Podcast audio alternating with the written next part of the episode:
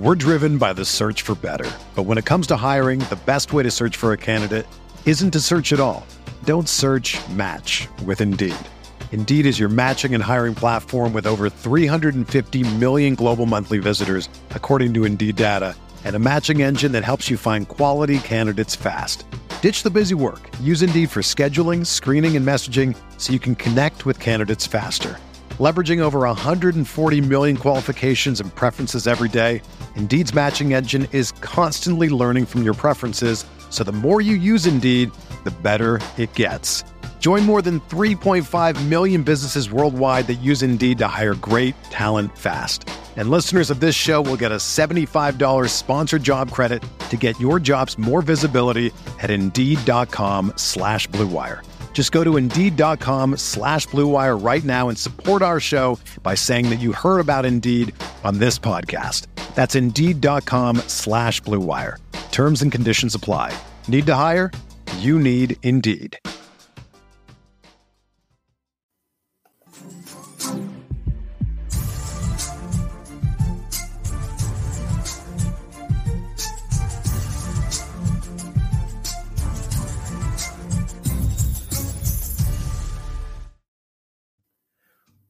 Welcome in to the RotoWire NFL podcast brought to you by our friends over at WynnBET. I'm your host, John McKechnie, joined as always by Mario Puig. Uh, Mario, it appears that uh, you work at RotoWire. Are you just uh, decked out? Did, did you just get some free merch? Oh well, uh, so it's it's a stupid story, but uh, for, for the people who are just listening to the podcast and don't stream this, uh, I'm wearing a RotoWire hat uh, normally, I wear like a brewer's hat if I'm wearing a hat, but uh, I put my my brewer's hats, the two of them, two different colors of them, in the wash because they're disgusting. It's summer here.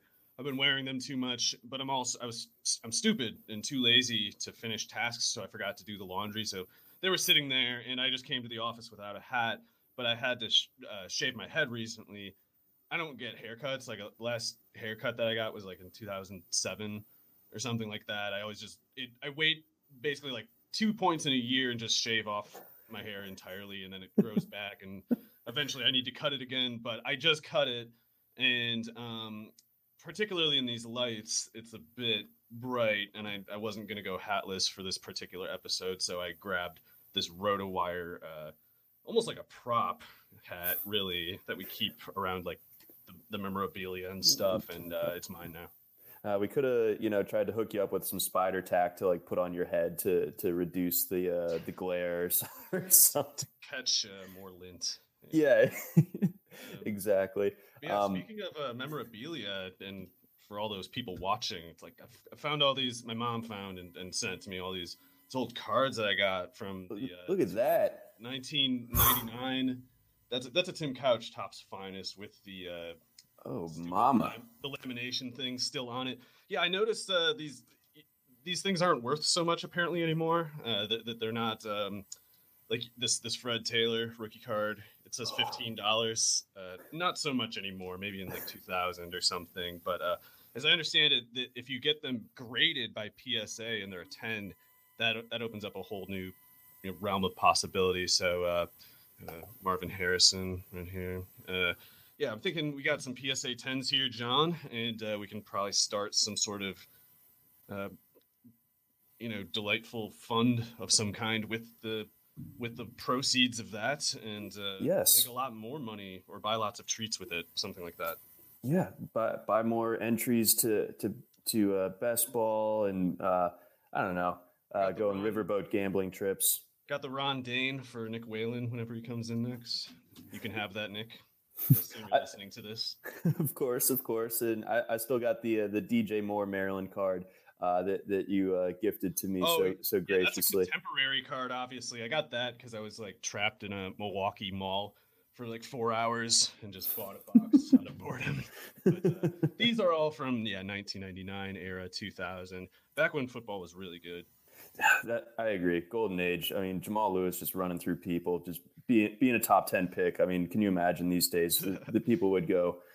They took him eight. the top five after, like, right after he tore his ACL at Tennessee too. So, uh, yeah. Did Thomas Imagine, Jones go right before him too?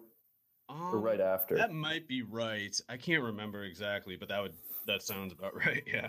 oh man, uh, the golden years. Uh, used to go to the Ravens Stadium uh, when the draft was like basically all one day, except for a little bit on Sunday. Yeah, and uh, just run around on the field and like I don't know, throw football as hard as I can at, at some inflatable thing. Good times.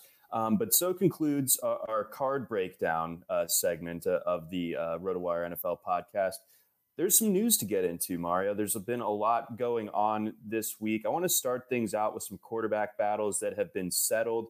Um, starting back to, to Monday night, the Jaguars obviously did not look great, and we'll, we'll get to the ETN stuff here in a little bit. But even still, um, Trevor Lawrence, uh, shockingly, shockingly, uh, still uh, wins the quarterback job uh, for the Jacksonville Jaguars. So, uh, your thoughts on that? Well, it must have been close, John, uh, for it to come this close down to the wire. Uh, what, what can you say? Uh, Gardner Minshew must be almost as good as Trevor Lawrence. Uh, maybe Trevor Lawrence is bad. Uh, I don't know. I actually don't really think much of it at all. I think Urban Meyer's probably a goofy guy. Uh, he probably has some silly ideas about how he should do this new job of his that isn't especially similar to his last one. So he's he's probably you know, flailing a bit, trying to figure out how to establish authority and, and coming across as like a serious uh, manager of, you know, his workers, I guess they are now. I don't know what he meant to do. It, it seemed to mostly just confuse people and alienate people. And uh, I guess it could have hurt Trevor Lawrence's preparation somewhat, getting some amount of reps with the number two team instead of the number one. I guess we'll see. I still don't really care that much uh, for fantasy purposes, just because I thought Lawrence and his pass catchers were already priced as if we were assuming this was a less than well run team. Uh, yep. I think for their cumulative talent, they were going a bit later uh, than peers for similarly projected offenses, or I don't know. I, that, that's how I saw it anyway. So um, yeah, I, I, definitely am not an Urban Meyer fan. That's not why I'm high on the Jags. Uh, just has to do with you know talent and uh, the price, I guess, for now anyway. Yeah, I'm I'm starting to to go back to where I initially felt about the Urban Meyer hire, and and obviously, like you can't fully base things off, off of a preseason or anything like that, but man. He they're gonna deserve a benefit of the doubt. They're it's, it's fine, yeah. The, and you know, even the, they talked about on the broadcast how they have the easiest opening month of, of the season of any NFL team. I think they're still going to go on four and I think that we're going to start to see a situation brewing come November where like if the if the Jags are like still hunting for their first win or their or their second win by that time, I don't know if Urban can handle it. He looked like he was already like back to the sidelines in College Park when Ohio State almost lost to Maryland his last year at, at Ohio State, just like that level of freaking out on on Monday night in a preseason game. So I I I'm back to being fully on on the thought that this urban experiment uh, in Jacksonville is probably not going to last beyond this year, and I won't be completely shocked if he doesn't even make it the whole season. Yeah, that's fair. I mean, I'm not really inclined to uh, try to figure out anything in particular from preseason stuff. So, um, him strugg- his team struggling in a preseason game. Uh, I guess he could have been sincerely mad about it, distraught about it. I still don't really care about preseason stuff. Like to me, the cause for concern around Urban Meyer just has to do with things we already knew about him before the preseason and things that we have reason to believe are true about him. So preseason at mo- like these these preseason spectacles with him and the Jags looking bad. At, to me, that's just kind of like a reminder of what you should have already known. And I don't know if it's a reason to like up the level of concern that already could have been sort of accounted for. But we'll see. I mean, I I do not think the guy was a good hire at all. I think Shad Khan is a imbecile. Uh, I mean, it's it's not a it's not a good process that led to this outcome. It's not like there's a sound basis for any of this. Even if it does work out, it's kind of by dumb, you know, just just random luck, really, because Khan didn't know what he was doing, and he, he doesn't doesn't have any qualifications to handle, you know, the the hiring of a coach or whatever, and yet he just locked on to Urban Meyer right away. It was just sort of right up front, like we're going to pay whatever it takes to get Urban Meyer, and that's a weird that's a weird carpet to pull out for Urban Meyer. It's like I, I get maybe trying to recruit him to the NFL, but it's not Bill Parcells or something. What would he bringing out all these, you know, trying to tempt him in with new facilities? Even it's just just ridiculous. And yeah, no, something only a dumb guy thinks of.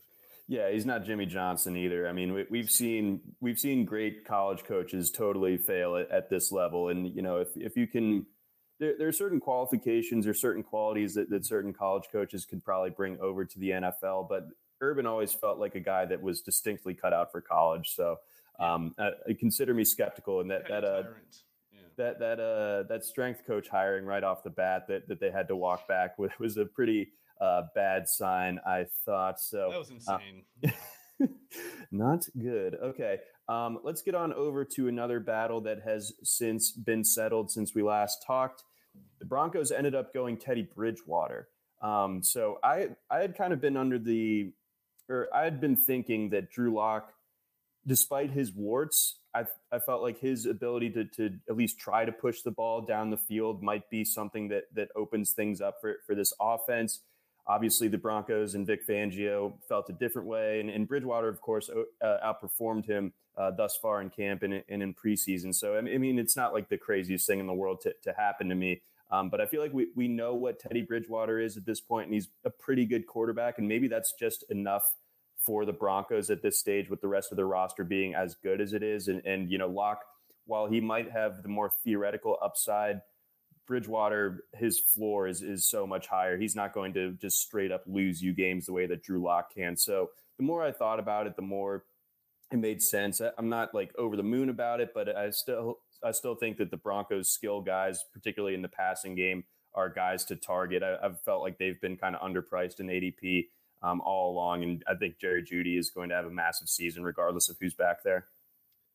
Yeah, I think this could be good for Jerry Jeudy. It might not matter really. Like, it, I think he was going to be fine either way. Yeah. Uh, but there is definitely something to be said for the sort of reliability that Bridgewater offers. It's not necessarily a desirable reliability. Like a, you're looking at a lot of field goals with that guy, but at least you're looking at field goals with Lock. You're looking at a whole host of natural disasters and he does make good plays that Bridgewater can't. And I guess, you know, specifically thinking velocity, distance of the passer.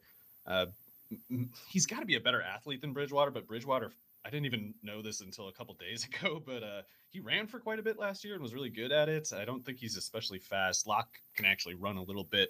Um, but in any case, Lock is just, uh, he's too much of a coin flip with all of his passes. It's, it's not good for you know the it's good to have the big playability of course it's not great to have uh, the sort of impotent quarterback play that bridgewater will likely give them but drew lock is so unstable and so unreliable that he can kind of even if you have a great defense that's keeping you in the game which they might have vic fangio always gets his players to overachieve adding pat surtain to that corner rotation uh, having having Darby and Callahan there, and there was somebody else that's pretty good if I remember right. So that's that's a lot of secondary talent.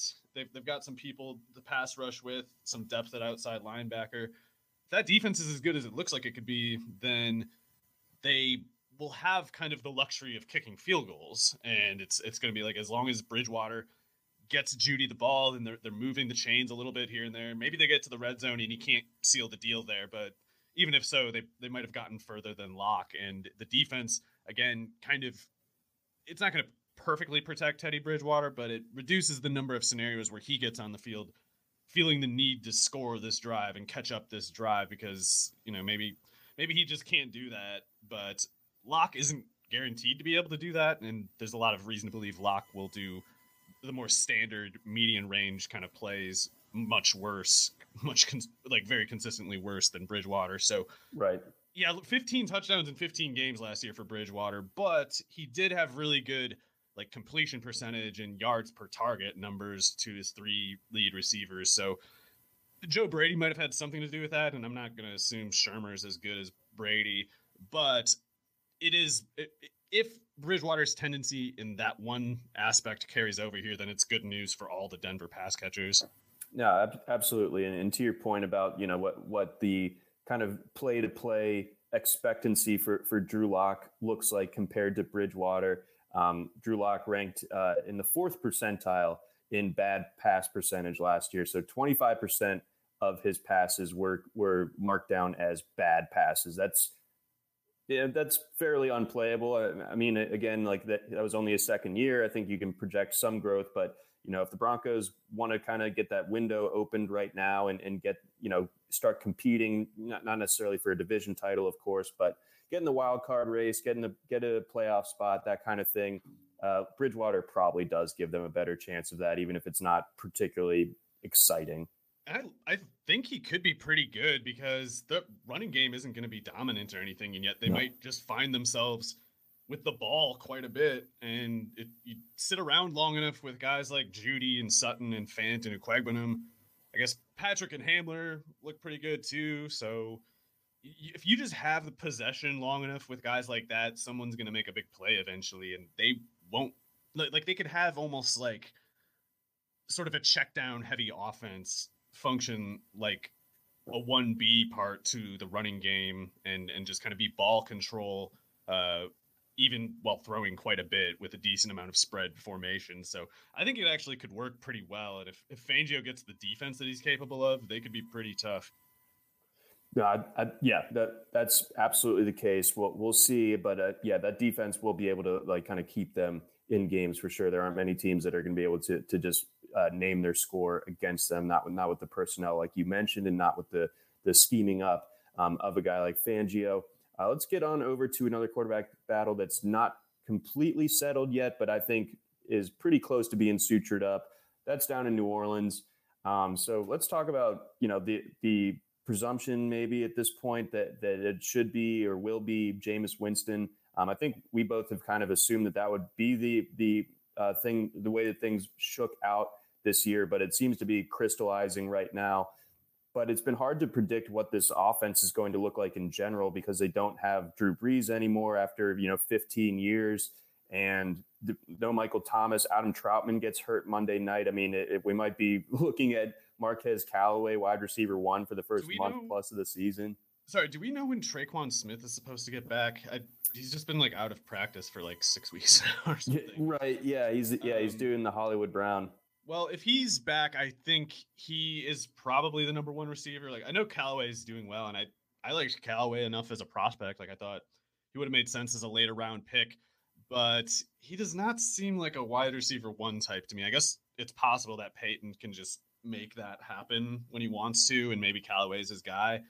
I guess we'll see. Um, but yeah, Tre'Quan, Marquez, Callaway. Uh, what can this team do? But chuck it deep to those two and give it to Alvin Kamara underneath. Like I don't, they have to. Their defense isn't even that good, so they're going to have to play catch up. They're going to have to assume that they're always a little bit behind the curve in in these games this year because they they kind of suck. They don't have much talent.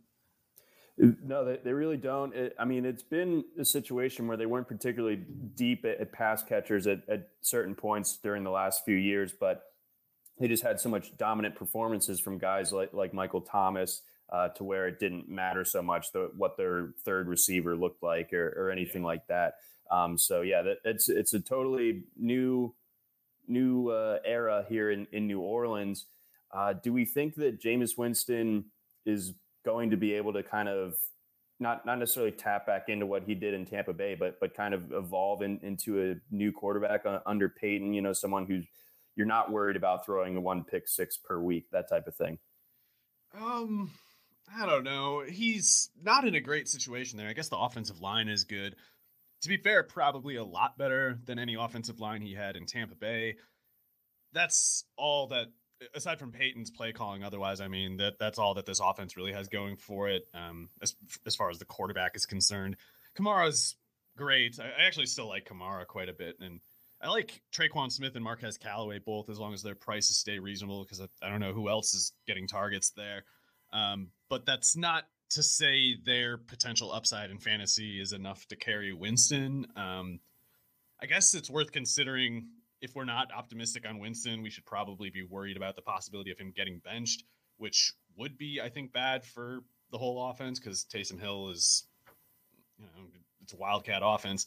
Yeah. So whatever. Uh, but yeah, that's the basic reality of it. It's like you can't run a wildcat offense uh, unless you have a lead, or at least a, uh, a, unless you have a really good defense. And they don't have any reason to think the first will apply at many points this year. In the second, there's just uh, you know you can't lose. You can't go in with uh, what did they lose? They lost Rankins at tackle. They lost Janoris. Patrick Jenkins. Robinson retired.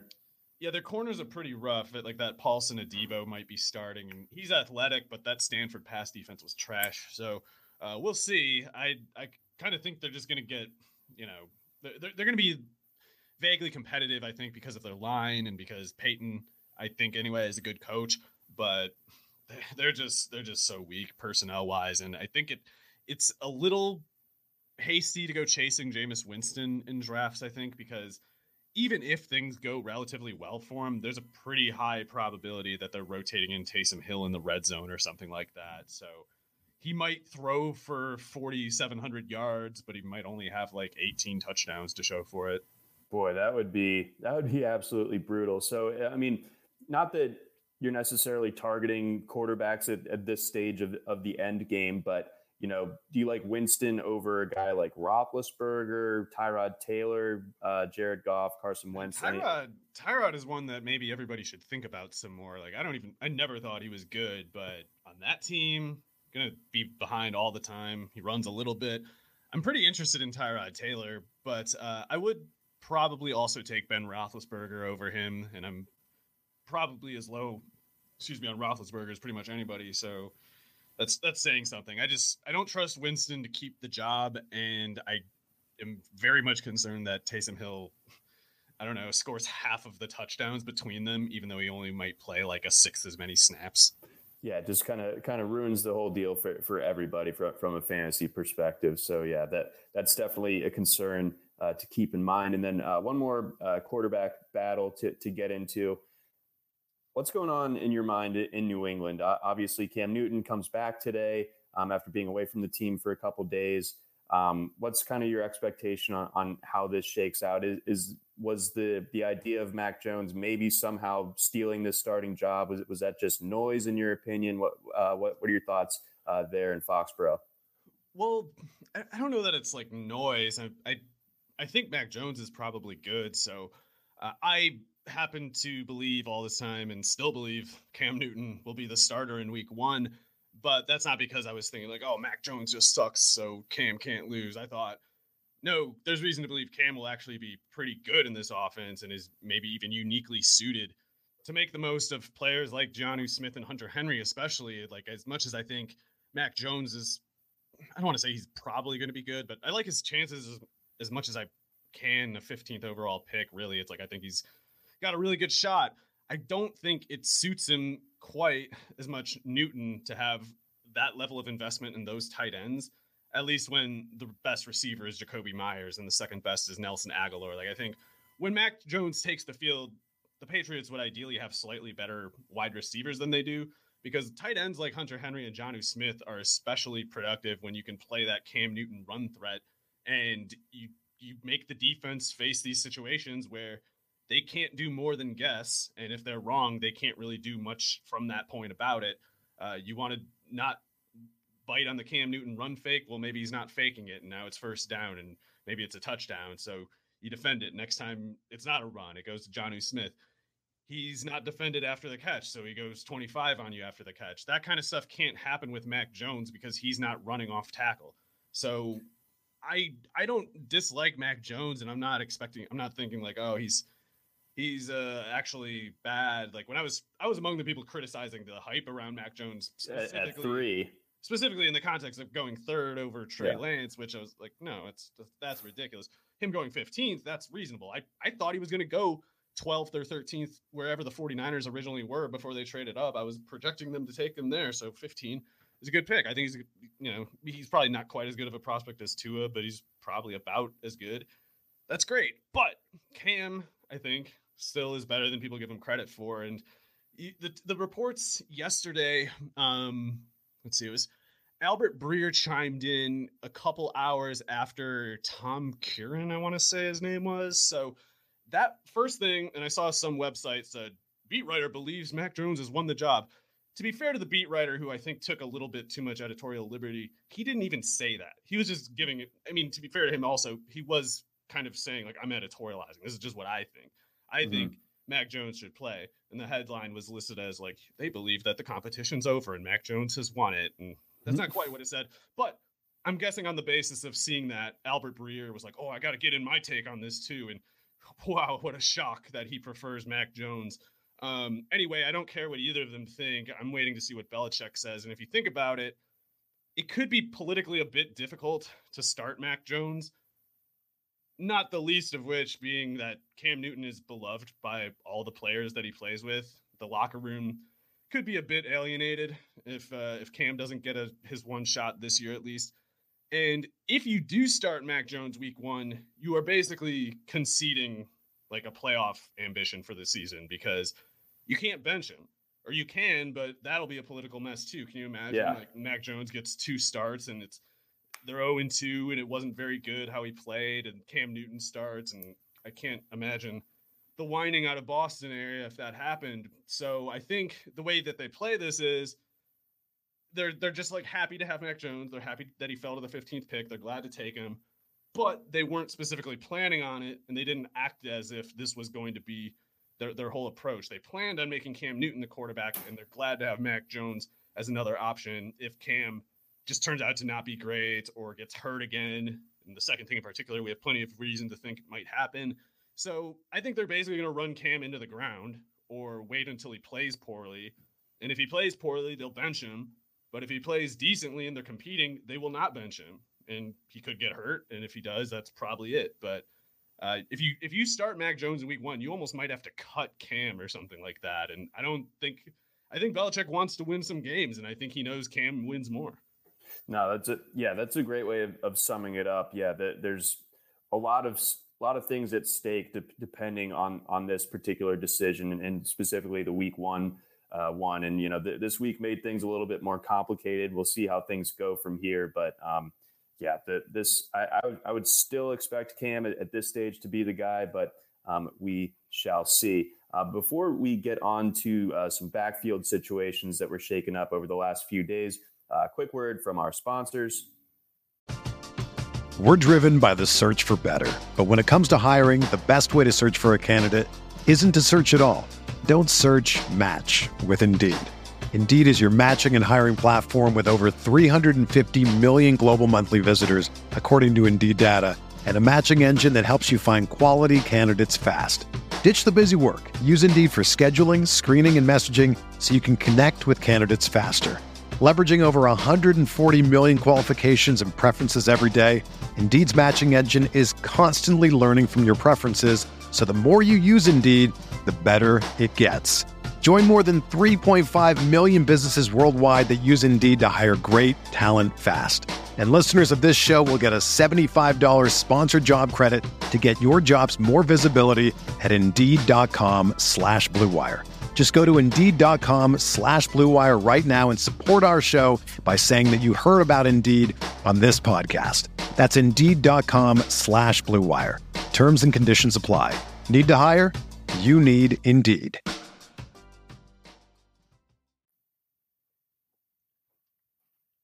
So, staying in New England, and welcome back uh, to our stream, people watching on stream. Um, staying in New England, so Sony Michel gets jettisoned over to the Rams. The Rams and, and specifically Sean McVay must have a thing for uh, former Georgia running backs with knee problems. Um, but either way, uh, Sony Michel is there.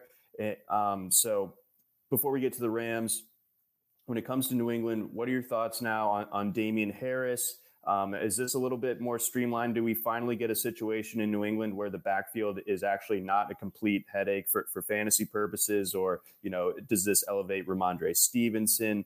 Uh, I've seen strange amounts of, of JJ Taylor hype on the timeline, which I, I, would advise people to stay away from. But either way, um, go on. Uh, what, what's going on with, with your, your takes in uh, New England backfield? I don't have much of one really. I mean, I think Damien Harris is their best runner. I think on the basis of merit, he would place safely ahead of Rhamondre Stevenson, uh, even even before considering you know the veteran versus rookie part. But Sony Michel getting traded definitely puts Stevenson closer to the field, and I think Stevenson's talented. The only thing I would wonder is, can he get you know, versed, uh, studied up on his tasks, his responsibilities to the level that Belichick requires, which might be slightly more stingy than than most coaches because he already made healthy scratch rookie years for Damien Harris and James White, both of whom, uh, you know, especially White, not to take away from Harris, but White really turned out to be a good player for them. So it's not to think Stevenson is bad or whatever to to think that he is unlikely to play this year, but with Michel traded, I think it changes from unlikely point blank to play to unlikely to play unless Harris gets hurt. But I, I think if Michel had been there, even if Harris had gotten hurt, Stevenson probably wouldn't have played. And whereas like now, if he does, I, I think Stevenson does play. If that happens, I could imagine Stevenson doing pretty well. Like if he if he struggles, I would guess it has something more to do with just a you know blitz pickup or something like that. If he has the ball, I think he can run pretty well with it. So, do, do you think, in terms of like applying, you know, the, those previous cases of these Patriots rookie running backs really not seeing the field, could that be a bit of a Brady thing? Uh, and, and now we have like a, a, just a different era where we don't have a quarterback that's just as picky with with what their running backs next to them do. Um, to where you know maybe this is a little bit different when it comes to Stevenson. I guess it's possible, but I mean, oh, sorry that that was my bad. Um, I I I know that I'm, i just mentioned Damien Harris and uh, James, James White. White. As examples of rookies not playing, but they also had Sony Michel as a rookie, and they put him on the field right away, and that showed that they could be pushed toward that outcome by like political necessity, basically. Like the we have we took this guy in the first round, we got to yeah right. Bill, you're you're making a special exemption for this guy, uh, so they they can they could get a rookie on the field if they really wanted to. I I think, and it's it's like just not in Belichick's inclination to do that as soon as some other coaches might. That's just. I think either way, though, it'll take an injury, and if they take an in, if if Damien Harris does get hurt, then Belichick doesn't really have the luxury of worrying as much about you know the the dots over the eyes Eh, like he just has to kind of well, who's who's here? Rhamondre Stevenson. That's it. So you got to play then. But I just don't see. I mean, Damien Harris was a really good player at Alabama, and he started ahead of Josh Jacobs at Alabama for a reason. I think we can say in hindsight. Um, but you know, Stevenson was really good as you know seven game starter at Oklahoma, but it, as a prospect, he's just not particularly close to Harris, and Harris is a veteran. Yeah, no, that I mean that that's all that's all very true. I mean, I, I like Rhamondre Stevenson. I think that he's I like him too. Right. It, and wouldn't wouldn't say that that you don't. And you know, he he ran better than than Trey Sermon did the year that they they were in that Oklahoma backfield. Uh, Sermon obviously ended up at, at, Ohio State, and you know probably has a little bit more fantasy relevance for this year. I think Stevenson is kind of you know limited as far as his complete skill set is concerned, but you know I, I maybe it's crazy to, to think, and especially as a rookie, but you know he could be, especially if the Patriots are like that power run team. And I, I think that Harris can obviously fill those uh, th- these type of functions as well. But Stevenson, being as, as big as he is, he could just be that goal line hammer. I mean, six foot, 231 pounds. Like, you know, we, we've seen running backs of, of similar or uh, lesser talent, you know, score a, bunch of touchdowns for, for the Patriots.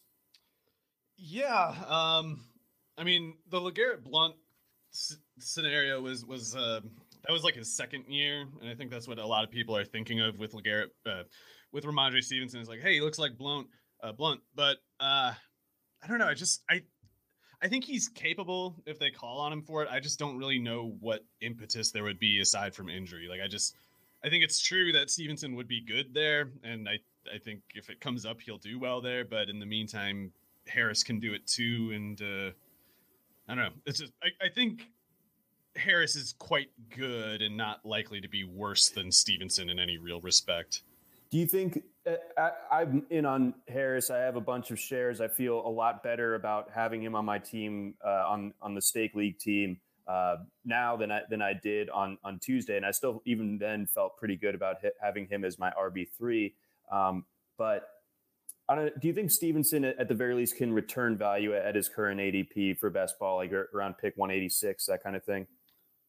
Um, there's, I mean, he's he's in that range. He's he's a part of like a draft pool where nothing is really certain, and upside is kind of difficult to discern. So, uh, there are certain things with him that are discernible, clear upside possibilities, like the goal line thing, being as big and you know powerful as he is, he can catch passes. So I guess I should have said at least uh, not just Damien Harris, but if James White gets hurt, that could be a way for Stevenson to play in passing situations. And we still don't know for sure what they're. I'm guessing it's probably going to go to the tight ends, but Burkhead had some targets, some routes that are unaccounted for too. So uh, White probably won't pick up all of it. So th- th- there's a couple ways in uh, for Stevenson. And again, if he does get on the field, he's, he is a big guy who has really good contact balance and he's you know flexible and relatively quick and he catches the ball well. So if you if you're that big and you can kind of take on volume and you can catch the ball, stay involved in passing situations, then you don't need to be like a big playback or anything. And so I, I think in best ball or anything really, it makes sense because in a redraft league, he makes sense as just a bench stash too. Because if Harris gets hurt, then and Stevenson's a free agent somewhere, then he's probably the top FAAB bid that week. And yeah, uh, if you can just get players like that in the late rounds, you, I mean, there, there are worse ways to go about it.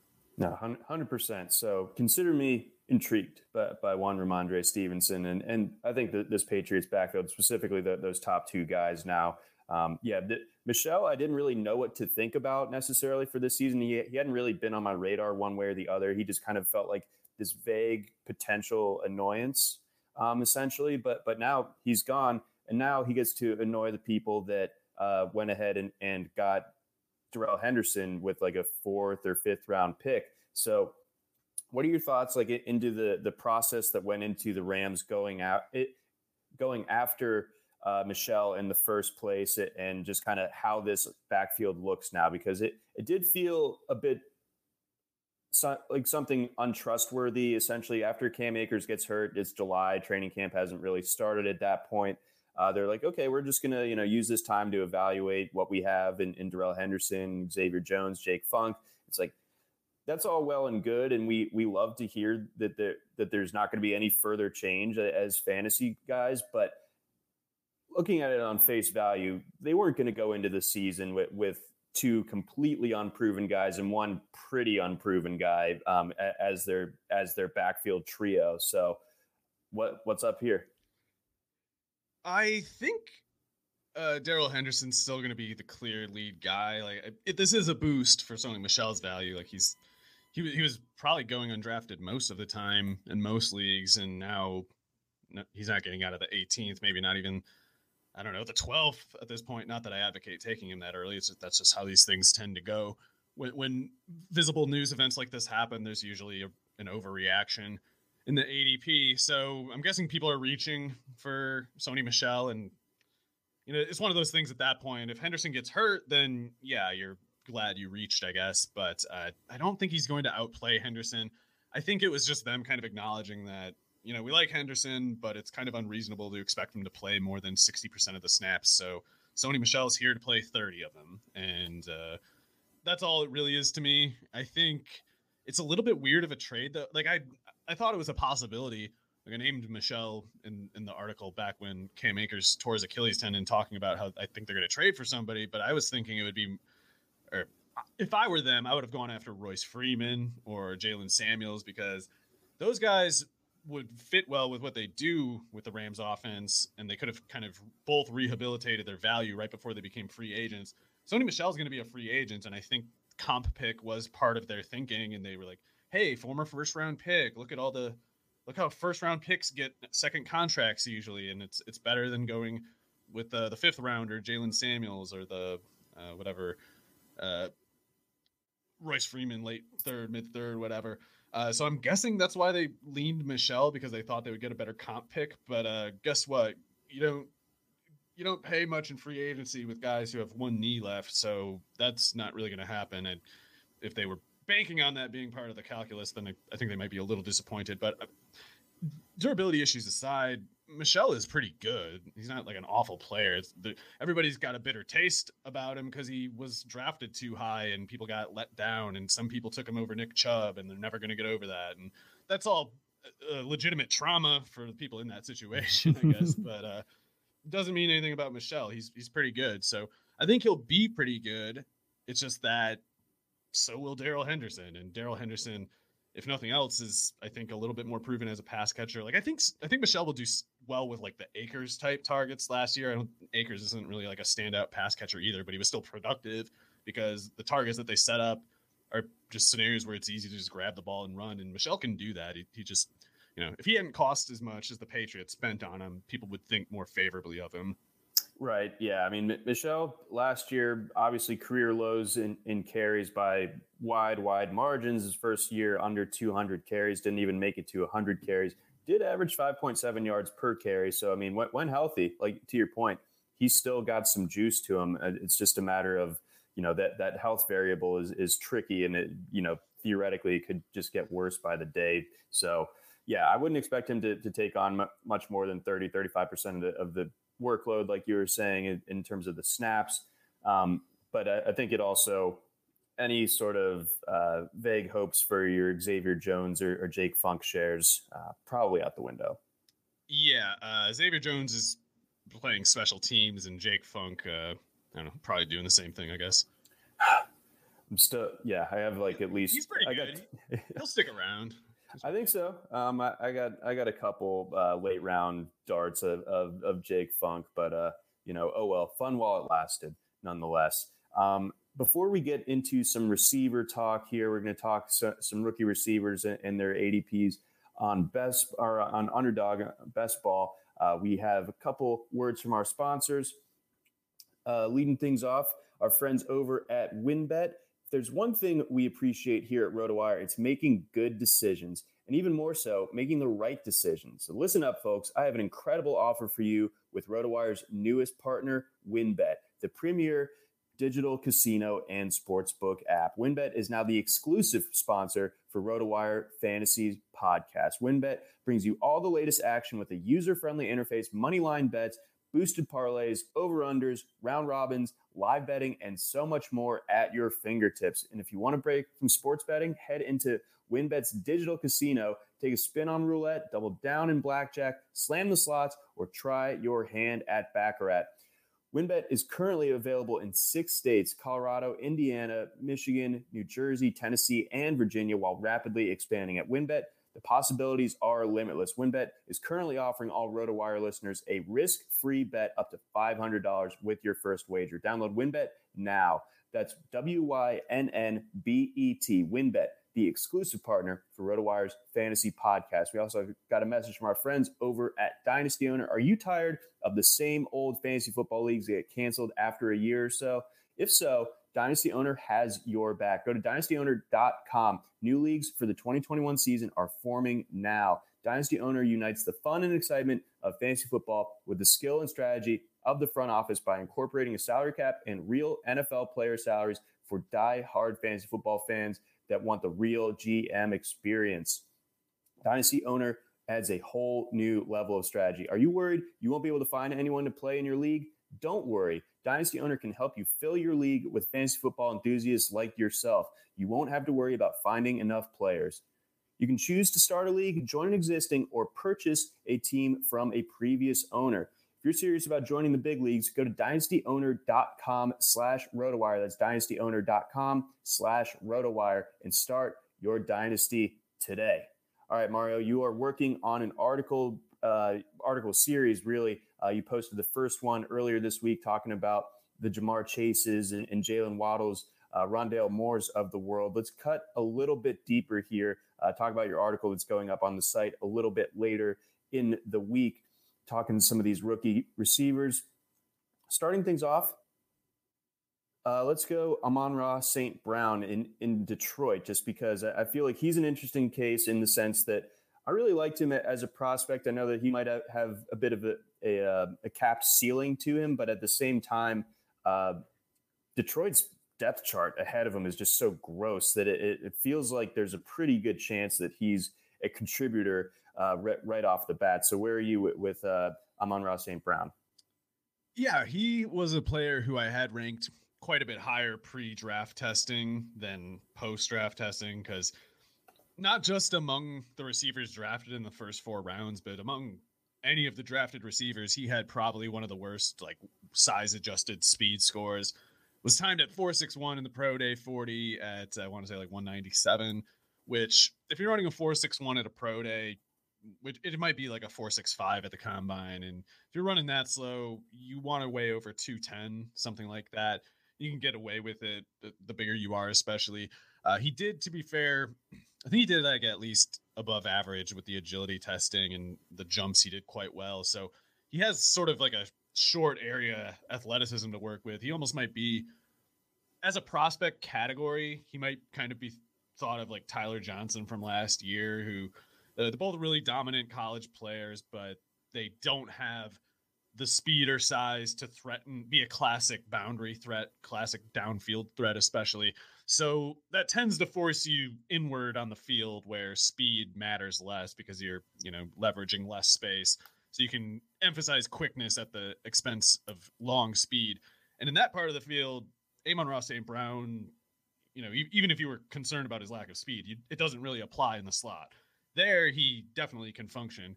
So the question is, does he get enough slot snaps to be competitive enough often enough as a route runner to get the targets and the catches that we want? And I think it could go a few ways. He's I think up for the task if it's there for him. I guess what I'm thinking is like what what level of what kind of workload is really waiting for him. He can't really win reps outside. It's going to be Breshad Perriman. It's going to be Tyrell Williams. Quintez Cephus has been running ahead of him in two wide sets.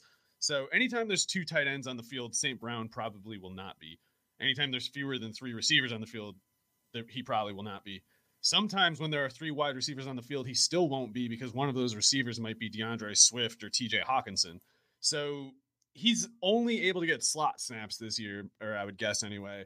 And within that already kind of like uh, narrow category, he he has two pretty significant concerns in Hockenson and Swift, I think. However, if either if either of those guys misses time, and especially if it's a game where they're playing catch up a lot, then you know if they're going three wide, there's a good chance he's out there. And if he's out there, there's a pretty I don't even think it's like a good chance. It's like a lock that he would draw targets per snap at a much higher rate than especially Perriman, um, also Tyrell probably. So you know if he if he can get like 600 snaps, it wouldn't be shocking if he pushed for you know 80 targets and if he gets 80 targets he might catch 60 for 750 and five touchdowns or something like that but i am a little bit i don't know. It, i haven't gotten any shares on underdog i guess i could just say because okay. he was always going well ahead of tyrell and perriman and at least in their format the half point ppr it, i i just prefer those two in a vacuum let alone at a cheaper price. But uh, it's not because i'm eager to fade st brown's abilities. I'm just kind of like I'm not convinced that he's going to get enough slot reps to to kind of give you the volume that you would hope for, for from a guy who's otherwise maybe efficient. Like I, I, think he'll do a good job. I just don't know if they'll need him to do it as much if if Swift and Hockenson are available. So, um, you know, we going back to your concern about like the, that path to playing time. Do do we expect uh, the the Lions to be one of the more like two tight end heavy type of offenses that we'll see this year? Uh, not really. I can't remember who even their other tight ends. I believe it's so. Darren Fells. Oh, Fells will probably play. Jesse James isn't there, is he? No, he's somewhere else, if I remember correctly. Well, we know what Fells is. He's just a blocker and like a. I mean, he he he can do the end zone thing. He's like Bubba Franks or something like that. Doesn't really do a whole lot between, or rather, before the twenty, uh, before the red zone. But he will probably play because he's he's not a liability out there. He's a good blocker. If they want to run three wide with Hockenson not playing in line, then Fells could, in a way, take that rep from St. Brown. If the alternative is Hockenson just lining up at tight end in the first place and St. Brown getting the slot snap. So yeah, Fells is Fells is like a manageable, uh, or I, I don't know what you'd call it, like a negotiable kind of obstacle for for St. Brown. And I think that's what all these things are. It's like there there are ways he can get through. It's he definitely has a chance. Um, I would just want people picking him at, at ADP to kind of like be aware of that range of possibility. And I I generally am a little bit lower on him, I think, than than most people because I don't see the upside scenario. Like I can see ways that he only plays like 25 snaps a game and just kind of gets four or five targets every week, but only catches, you know, three or four for 40 or something yards. Like I don't expect there to be touchdowns because it's a Jared Goff offense. So I, I don't really see the upside scenario that makes it worth my time. And I, I feel like I can get more, uh, whatever you'd call it, like start viable out outings from Tyrell, especially. Uh, and it's at a cheaper price. So maybe in full point PPR, it'd be a little bit different, but I'm not expecting touchdowns and I'm not expecting a whole lot of yards exactly, especially if Swift and Hockenson are available. Okay. All right. Well, that I think that, that that was a good setting of the record when it when it comes to or setting the record straight when it comes to St. Brown and the rest of this Detroit offense. Uh, his ADP right now on underdog 157.7.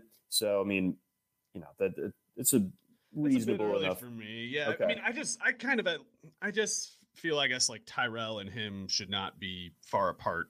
Like I, I think they should pretty much cost the same. It, but we'll, we'll see. St. Brown can play if they if they give him the work, he will probably do pretty good with it.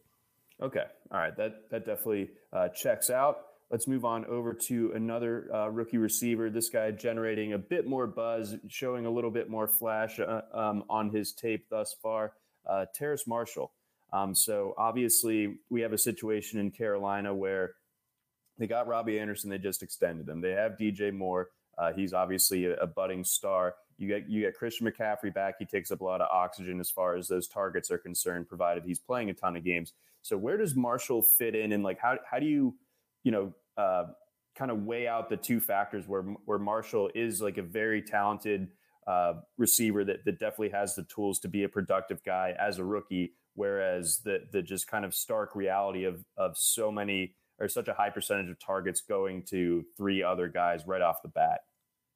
So Marshall, I think, is definitely a good player.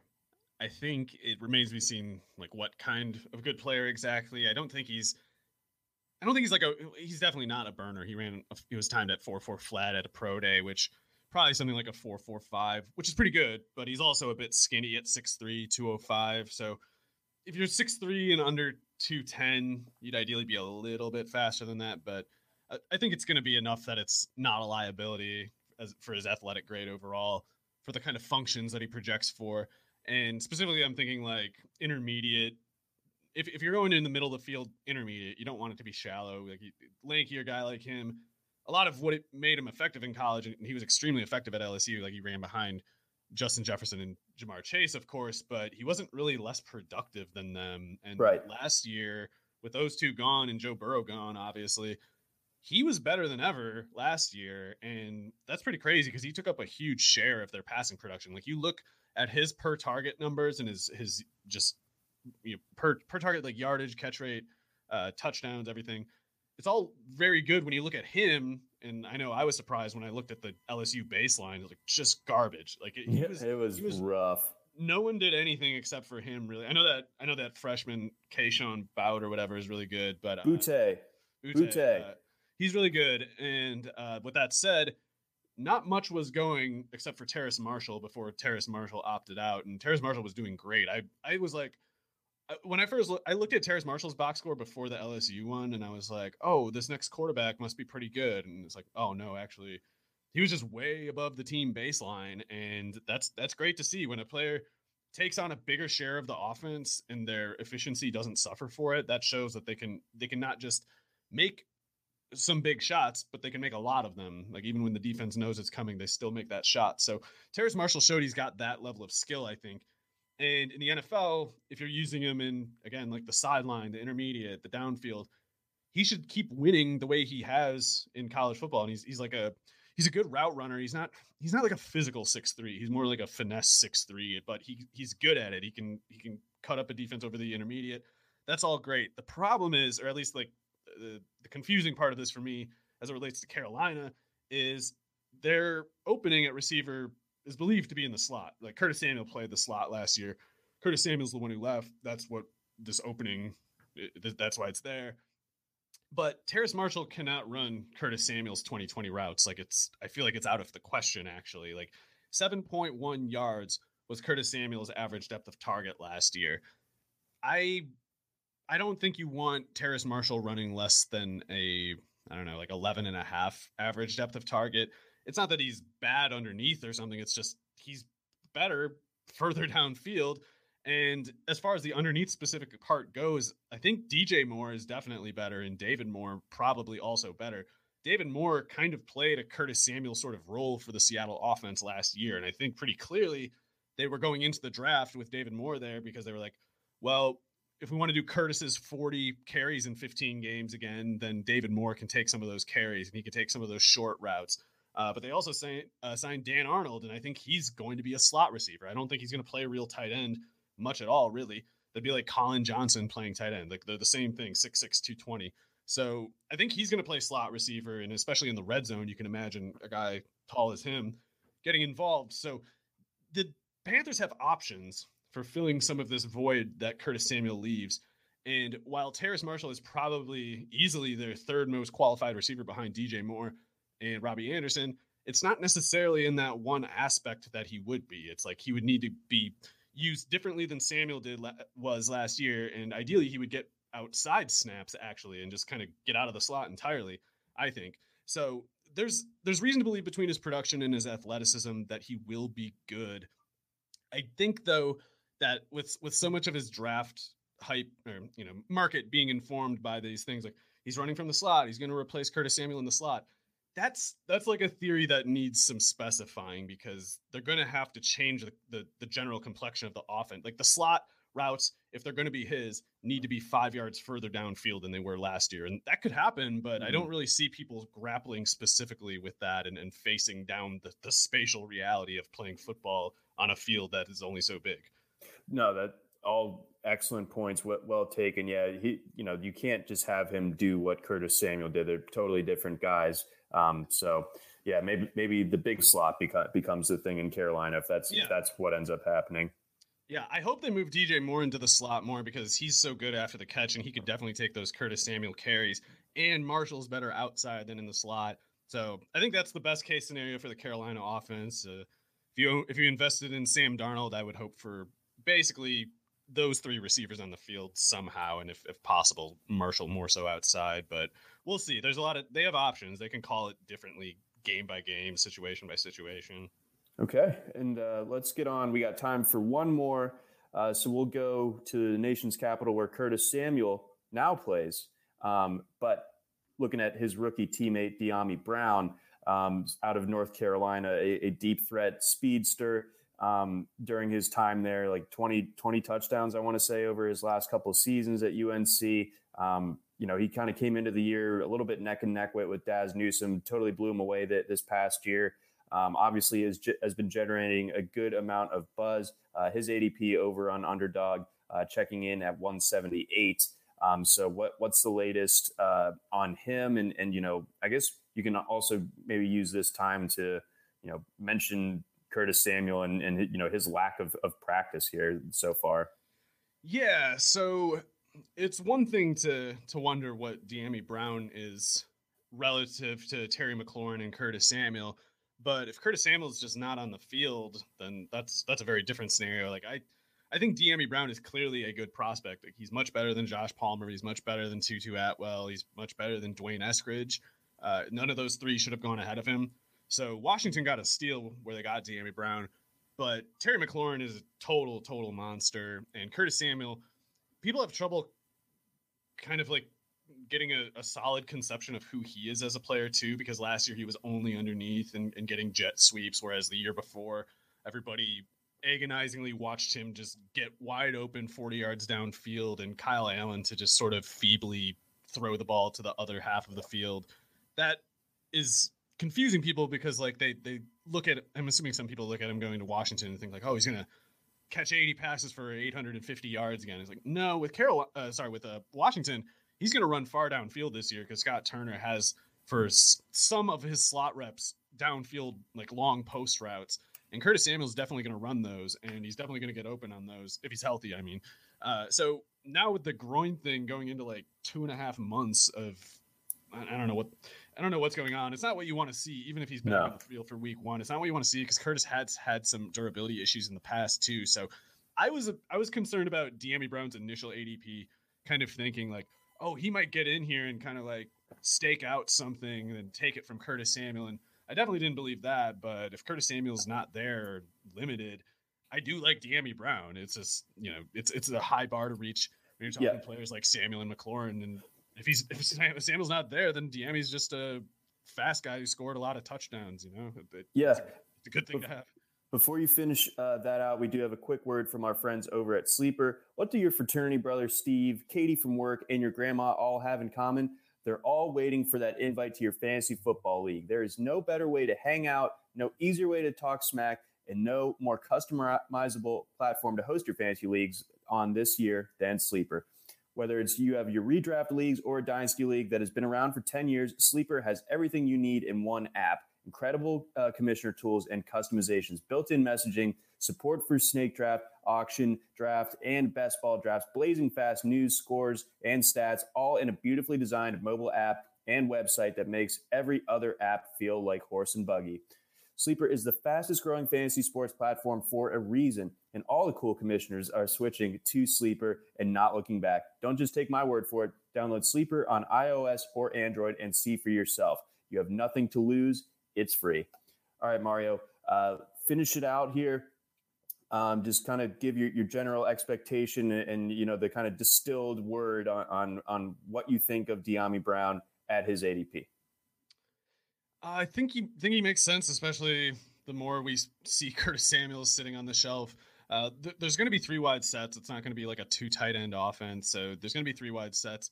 Dyami Brown might be their third receiver anyway, but in the slot he probably can't beat out Adam Humphries, at least not for the underneath routes. So if if both Humphreys and Samuel are healthy, I'm a little bit concerned about Brown getting his shot. But if he gets a shot, he's probably good, and he is good at getting open deep. If if Fitzpatrick is still the the chucker that we're used to that that suits Dyami Brown totally fine. No, ab- absolutely it does. So so I'm hoping that he does get locked down one of those outside spots and they just you know send, send him deep. You know, so it might you might be hard pressed to find that week to week consistency for for re, uh, redraft leagues, but for best ball, you know, you could have some absolute spike weeks that where he ends up finishing uh, in your starting lineup. That's going to wrap things up for this Thursday edition of the RotoWire NFL podcast, brought to you again by our friends over at WynnBET. Uh, we'll be back next week, and Scott Genstad and Andrew Laird will be on tomorrow talking some DFS. Thanks for listening. Try RotoWire today, free for 10 days. Get our premium tools, rankings, analysis, and breaking news alerts. No credit card required. Go to rotowire.com forward slash try.